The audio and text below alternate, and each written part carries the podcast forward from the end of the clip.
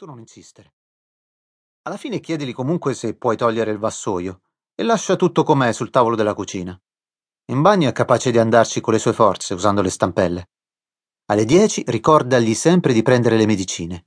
E alle 11, anche un po' prima delle 11, gli lascerai sulla scrivania un termos pieno di tè caldo per la notte.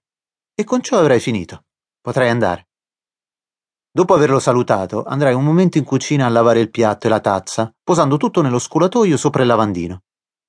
Di notte solitamente lui legge e scrive, ma quasi sempre la mattina dopo strappa tutto quello che ha scritto durante la notte. Quando è da solo in camera, a volte, parla anche. Detta a se stesso a voce alta, discute con se stesso. È anche capace di parlare per ora al telefono con uno dei suoi tre o quattro vecchi nemici. Tu, se per caso lo senti che alza la voce al di fuori del tuo orario di lavoro, non badarci. Ogni tanto succede che la notte si metta a piangere forte. Non andare da lui, lascialo stare. Quando a me si aprì nella sua voce uno spiraglio di titubanza. Subito respinta. Non importa. Vieni qui. Guarda, qui c'è il gas. Qui l'immondizia. La piastra elettrica. Qui zucchero e caffè biscotti, dolcetti, frutta secca. In frigo ci sono latte e formaggio e anche frutta e verdura. Qui sopra trovi le scatole di conserve, carne, sardine, piselli e mais. Un po' di questa roba risale ancora all'assedio di Gerusalemme. Questo è l'armadio delle stoviglie. Qui ci sono le prese elettriche, qui il pane. Abbiamo una vicina di fronte. È una signora di una certa età. Si chiama Sara de Toledo, che ogni mezzogiorno porta un pranzo vegetariano per il signor Wald e verso sera arriva con la pappa che prepara nella sua cucina e lascia qui da noi sulla piastra, a pagamento. La pappa che lascia in cucina la sera potrà bastare anche per te. A mezzogiorno dovrai sbrigartela da solo. C'è un ristorantino vegetariano qui in zona, in via Ushishkin. E qui c'è la cesta del bucato. Il martedì viene la domestica, Bella. Se ti va, Bella può lavare anche la tua roba e pulire la tua stanza di sopra senza che tu debba pagarla in più. Per qualche strana ragione, uno di quelli che ti hanno preceduto qui aveva una paura tremenda di Bella. Non ho idea di come mai. Tutti quei ragazzi cercavano se stessi, credo.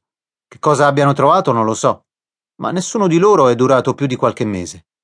Tutte quelle ore libere su nella mansarda all'inizio li affascinavano, ma poi finivano per opprimerli. E sicuramente anche tu sei arrivato qui in cerca di te stesso, o magari per scrivere una nuova poesia. Si può anche provare a pensare che la violenza e le sofferenze siano terminate e che il mondo d'ora in poi sarà assennato e felice, solo in trepida attesa che arrivi finalmente una poesia nuova. Ecco, qui trovi sempre degli asciugamani puliti. E questa è la mia porta. E che non ti passi per la testa di venire a cercarmi. Mai. Se hai bisogno di qualcosa, se c'è un problema, lasciami un biglietto sul tavolo della cucina e provvederò a tutto quello che serve. Evita solo di correre da me per solitudine o qualunque altra cosa, come hanno fatto quelli che ti hanno preceduto. Questa casa, a quanto pare, trasuda solitudine. Ma io non sono di questo genere. Non ho niente da offrire. Ancora una cosa. Quando lui è da solo, oltre a parlare con se stesso, a volte urla anche. Chiama me di notte. Chiama persone che non ci sono più.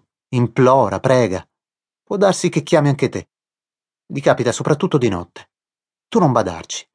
Cerca solo di voltarti dall'altra parte e di continuare a dormire.